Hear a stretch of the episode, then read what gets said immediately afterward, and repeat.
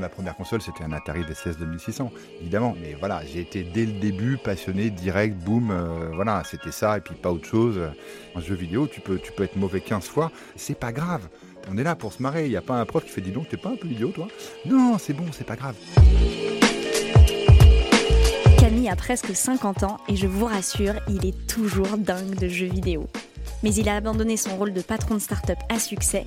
Il a même tout plaqué pour se lancer dans le pain bio. Et vous allez voir, ce bon vivant a une façon très personnelle de parler de sa copine, la farine. Je m'appelle Adèle Gallet et j'ai cofondé une organisation qui aide des hommes et des femmes à mettre plus de sens dans leur travail.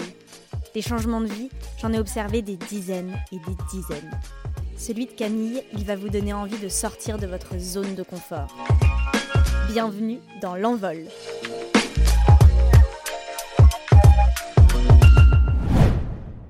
J'ai eu la chance euh, d'être né dans une famille avec plein de gens très intelligents qui avaient fait euh, plein de choses bien de leur vie auparavant et qui ont donc mis beaucoup d'espoir dans leur progéniture. Euh, ce qui fait que effectivement j'ai été assez vite éduqué dans des bonnes écoles. on, essayait de, de voir si j'étais le plus fort possible dans différentes matières. j'ai voulu donc être très fort dans plein d'endroits, avoir des concours, ça me plaisait bien. J'ai fait à peu près ce qu'on m'avait demandé de faire, en gros. Euh, c'est bon, je suis rentré euh, majeur dans une bonne école de commerce avec des majuscules, une parisienne, c'était très bien. Tout le monde était très content. Premier boulot euh, salarié, puis au bout de deux ans, je monte ma première entreprise. Une entreprise pour faire des jeux vidéo sur les téléphones portables. donc là, c'était en 97-98, donc à un moment où les téléphones portables, ça se, ça se réduisait à une ligne d'un écran LED noir et blanc. donc pas d'image, pas de truc, évidemment pas de surface tactile ni quoi que ce soit. Donc au départ, en exagérant un petit peu, mais on allait mettre nos jeux au fer à souder dans les usines euh, euh, euh, des, des, fabricants de téléphones et qui nous disaient un petit peu en nous mettant de côté, vous savez, on va pouvoir bientôt télécharger des trucs. Bon, on n'y est pas encore, mais c'est pas mal que vous soyez là dès maintenant parce que l'avenir est assez sympa. donc donc bah, c'est ce qui s'est passé pendant des années et des années. Au fur et à mesure que le secteur devenait intéressant, bah, mon entreprise a grossi. et, puis, et puis ça s'est terminé par une, une levée de fonds de quasiment 9, 9 et quelques millions d'euros, donc ce qui est absolument euh, phénoménal, époustouflant, euh, mais qui a eu un résultat totalement inverse de ce que je voulais. C'est-à-dire que ça, ça a signé en quelque sorte l'arrêt de mort de notre entreprise en un an, un an et demi. Ça s'est terminé en eau de boudin ça me posait pas de souci d'avoir des gens qui s'occupaient de la finance, d'un certain nombre de trucs. Mais par contre, la création, qu'on me laisse tranquille, je sais de quoi je parle. Euh, et donc, effectivement, le, fait d'avoir des gens qui n'y connaissaient absolument rien, qui jouaient en plus avec l'argent des autres, m'expliquer ce que je devais faire en termes de choix, de type de jeu. Euh, évidemment, les jeux qu'ils voulaient que je fasse devaient coûter pas très cher, être faits par des Chinois. Et moi, les jeux que je voulais faire devaient être un peu malins, utiliser les médias, jouer un petit peu d'un certain nombre de, de, codes. Et puis, évidemment, tout faire en France euh, avec des gens bien payés et heureux. Euh, parce que c'est à ça que ça sert d'avoir un boulot. Il y a eu quelques petits moments de friction. Il y a même eu un moment où j'ai sorti ma carte que je pensais maîtresse, qui était, de dire, bah, moi, président, ça, ça sera pas, ça, ça, ça aura pas lieu dans ma, dans ma boîte. Et les gars m'ont répondu, bah, écoute, très bien, t'es plus président. Et donc, je me suis fait virer euh, par un gars que j'avais embauché à des centaines de milliers d'euros euh, par an six mois avant, qui lui-même s'est fait virer trois mois après. Aujourd'hui, Camille parle de tout ça avec le sourire. Mais à l'époque, c'est un choc de ne plus être le maître à bord. Alors il se souvient que tous les vendredis dans sa vie d'avant, lui, le patron, adorait aller en cuisine pour préparer à manger pour toutes ses équipes. Et il tente une nouvelle aventure je me suis rendu compte que j'en avais marre du risque euh, et que j'avais besoin à un moment donné de pouvoir faire un truc, de m'y mettre complètement et que derrière j'ai une quasi-certitude du résultat, qu'il n'y ait pas 90% de risque euh, extérieur qui fasse que même si tu es bon, ça peut se planter ou même si tu es mauvais, ça peut réussir parce que tu as eu du bol. Je voulais avoir une réaction chimique, je mets, un, je mets un truc bleu, je mets un truc rouge, je veux que ça fasse pouf et que ça devienne violet. Or, de la farine et de l'eau, c'est génial pour ça. Vous mettez de la farine, vous mettez de l'eau, vous rajoutez un ferment. Au départ, c'est nul, mais, mais ça existe, ça gonfle, ça fait un truc. Euh, et j'avais besoin de ça. J'avais vraiment, c'était, j'étais, je pense que j'étais mal, euh, et j'avais besoin de pouvoir faire une action qui aurait une réaction ou un résultat prévisible et rassurant. Euh, après avoir passé 17 ans à dire à tous mes copains et à tous mes salariés, euh, etc., rassurez-vous, c'est moi les épaules et je suis votre barrage entre la réalité et le truc canon qu'on est en train de faire ici. Ça a été ma fonction pendant 17 ans. Et puis il y a eu un moment où, ben voilà, je me suis dit, je ne veux pas continuer pendant 15 ans euh, comme ça. Je passe sous le boisseau le, fait que, évidemment, d'un point de vue familial et d'un point de vue couple, tout ceci avait des conséquences et des, et des choses qui faisaient que c'était pas du tout agréable pour ma femme, pour ma famille non plus, et que ça a tangué sérieusement aussi. Ça a fait partie aussi des choses qui m'ont permis de me dire oulala, attention, euh, tu penses pouvoir euh, faire le rempart entre le monde extérieur et le monde intérieur, mais tu ramènes une quantité de stress du monde extérieur à la maison, tu ramènes une quantité de soucis euh, hein, qui qui, qui pourrissent la vie de ceux qui t'aiment, et bah, t'es pas à ce point-là une espèce de grand rempart vers les paquets de mer. Il y a plein de, vagues qui rentrent et tout le monde est mouillé, tout le monde fait un grand sourire, genre hum, super, mais en fait ils s'en prennent. Donc donc tout ceci a fait que aussi il y a eu un moment où je me suis dit que c'était pas dans le bon sens et que et qu'il fallait que je, repense un petit peu ce que je voulais faire de ma vie et, euh, et, comment j'allais y arriver. J'avais quelques ordinateurs que j'avais préparés pour un, nouveau projet. J'ai tout viré, j'ai gardé les tréteaux et tout de suite le pain m'a souri. Tout de suite la farine, ça a été ma copine. Tout de suite, elle m'a dit vas-y, on va y arriver. Et j'ai commencé à faire, à faire ce truc-là. J'ai cherché pendant longtemps à essayer de savoir euh, qu'est-ce qui faisait que ce pain était aussi bon. Euh, alors que ce pain, euh, ce qui m'amusait aussi, c'était qu'il euh, il était en contre, il contrevenait à l'intégralité des règles de base de la boulangerie. C'est-à-dire qu'il faisait toutes les conneries à pas faire en boulangerie et ça faisait un truc incroyable.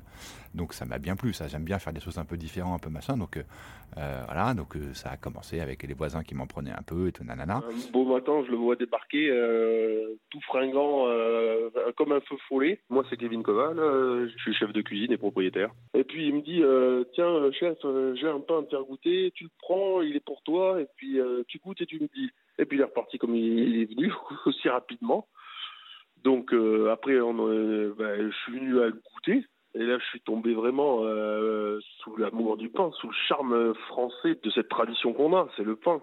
Et là, c'est en goûtant le pain de Camille, euh, on se rend compte euh, que la plupart des autres pains qu'on achète dans les boulangeries, c'est, c'est pas du pain. Et puis ensuite, j'ai arrêté et j'ai dit non, là, il faut que je me forme. Et donc là, je suis parti pendant un an euh, à aller euh, sur Internet, puis ensuite à aller rencontrer des gens, puis aller voir des, euh, paysans boulangers, les compagnons du devoir. certaines personnes chez les compagnons du devoir m'ont bien aidé, m'ont bien aiguillé, m'ont posé les bonnes questions, bah, m'ont fait me poser les bonnes questions, m'ont engueulé quand il fallait. parce que j'étais un sale gosse, hein, vraiment. J'ai être CEO pendant 17 ans et on a un peu, assez peu de contradictions. Donc, donc ça rend con. Donc là, au moins, j'avais 45 ans, mal au dos, et je faisais 600 bornes pour aller pour aller pas dormir de la nuit et puis refaire la même chose trois nuits de suite. Et puis ensuite, euh, trois jours d'école avec les enfants.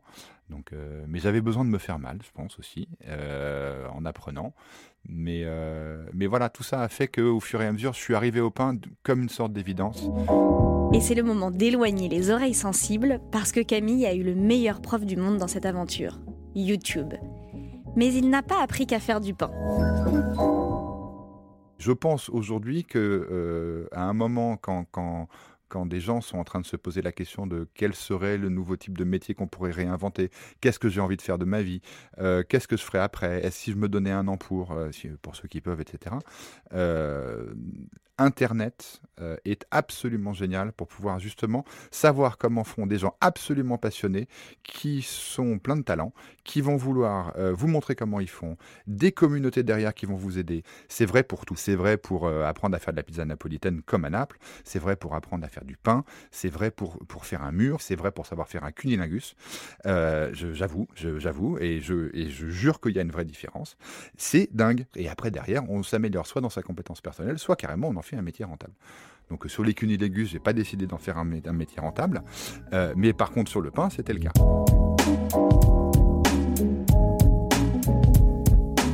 Donc voilà, cette transition, elle a été, elle a été vraiment très agréable. Euh, passer de, chef d'entreprise, avoir de la responsabilité de pas mal de personnes, à aujourd'hui euh, être avant tout un homme, un peu papa, un peu mari, un peu, un peu boulanger, mais avant tout, avant tout un homme. Aujourd'hui, Camille fait du pain, mais pas n'importe lequel.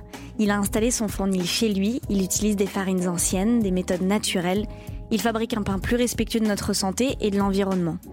Et les baguettes standardisées ont tendance à l'énerver un peu.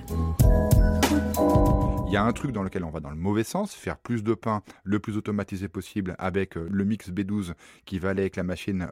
Ensuite, on va façonner avec euh, bah, la forme du B12, euh, cher monsieur, vous avez pu Tout est automatisé. Dans 10-15 ans, il y a deux fois moins de boulangers et deux fois plus de robots. Et puis après, ben, on va tous râler en disant ah bah là là, le pain il a plus aucun goût. Bah évidemment, il faut savoir aussi ce qu'on veut faire.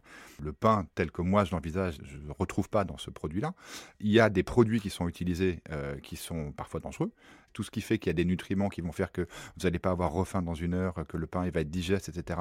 est totalement absent de ces pains-là. Alors que en revenant aux fondamentaux du pain, comme ce que moi j'ai fait avec la passion que j'ai du levain, ce genre de choses, on comprend qu'il y a un pain qui est nourrissant, qui est bon pour la santé, qui fait du bien à la planète. Évidemment, c'est bio.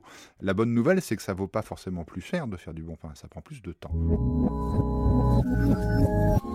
Le temps, c'est de l'argent, mais il y a, y a, je pense que dans plein d'autres, comme dans plein d'autres domaines, c'est aussi une décision personnelle de savoir qu'est-ce qu'on achète comme pain, pourquoi on achète du pain, à quoi ça sert, euh, et à qui on le, à qui on, à qui on va l'acheter.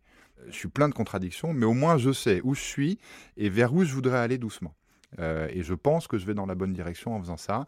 Et, euh, et le bonheur que j'ai tous les matins à me lever et aller faire du pain, euh, mais je m'en étonne encore aujourd'hui. Je reviens voir ma femme, je dis mais j'adore ce que je fais, mais j'adore, mais, oh, mais qu'est-ce qui m'a pris de, d'avoir cette idée que maintenant, mais c'est génial et tout. Et elle, me regarde, elle s'en fout complètement, mais elle est morte de rire et, puis elle adore le pain que je fais. Donc voilà, elle est toute contente, mais c'est un vrai bonheur. et donc je pense qu'on a tous le droit de trouver ce qui fait qu'on se lève avec le sourire. Parce que c'est pas que c'est pas qu'une question de, d'argent, c'est aussi une question de faut voir le, le, coût total de faire d'avoir un mauvais métier. Le coût total d'avoir un mauvais métier, il n'est pas que dans le fait de se foutre en l'air la santé, que d'avoir pas beaucoup d'argent et de devoir dire euh, ou d'être dans, dans, des structures de société où il faut dire oui à des gens à qui on n'aurait qu'une envie, c'est de dire non. Euh, euh, il y a aussi le fait de dire que plus c'est compliqué, plus on est en contradiction avec ce qu'on veut faire véritablement plus on accumule et plus d'une certaine façon, et sans s'en rendre compte et en ayant bonne conscience, on fait payer les autres. Et, donc ça, ça c'était mon circuit vicieux à moi. Et là, j'en sors. Là, je suis content de ce que je fais, donc je dois être moins casse-pied. Euh, je dois être un petit peu plus disponible. Ça va dans le bon sens. Il faudrait que chacun trouve son pain à lui.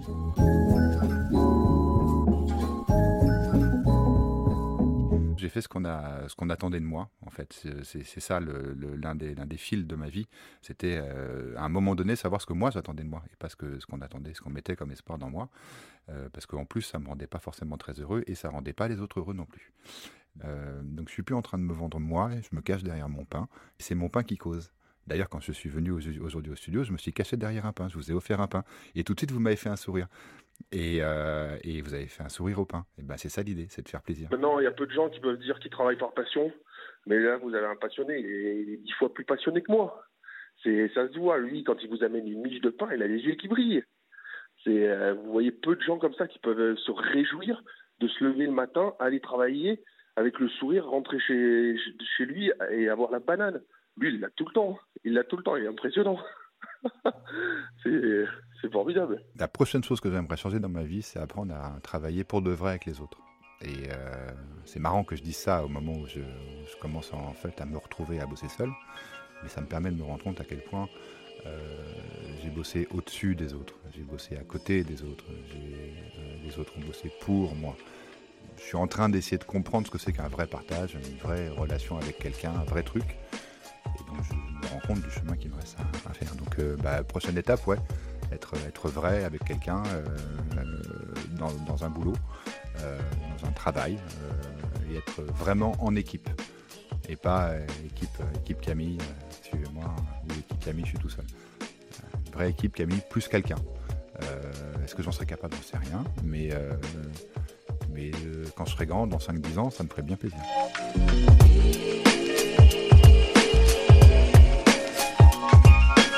Camille vit encore à 100 à l'heure et il continue à apprendre tous les jours sur YouTube et ailleurs. Mais il a trouvé sa voie, sa vraie richesse. Et puisqu'on est entre nous, je peux vous le dire maintenant, le pain qu'il nous a offert, il était à tomber. Vous venez d'écouter L'Envol, un podcast produit par Europe 1 avec Ticket for Change et Grande Contrôle. Pour découvrir d'autres histoires comme celle de Camille, abonnez-vous sur europe1.fr, Apple Podcast et toutes vos plateformes habituelles. Et si vous avez envie de partager votre histoire, n'hésitez pas. Écrivez-nous à l'envol à ticketforchange.org. À très vite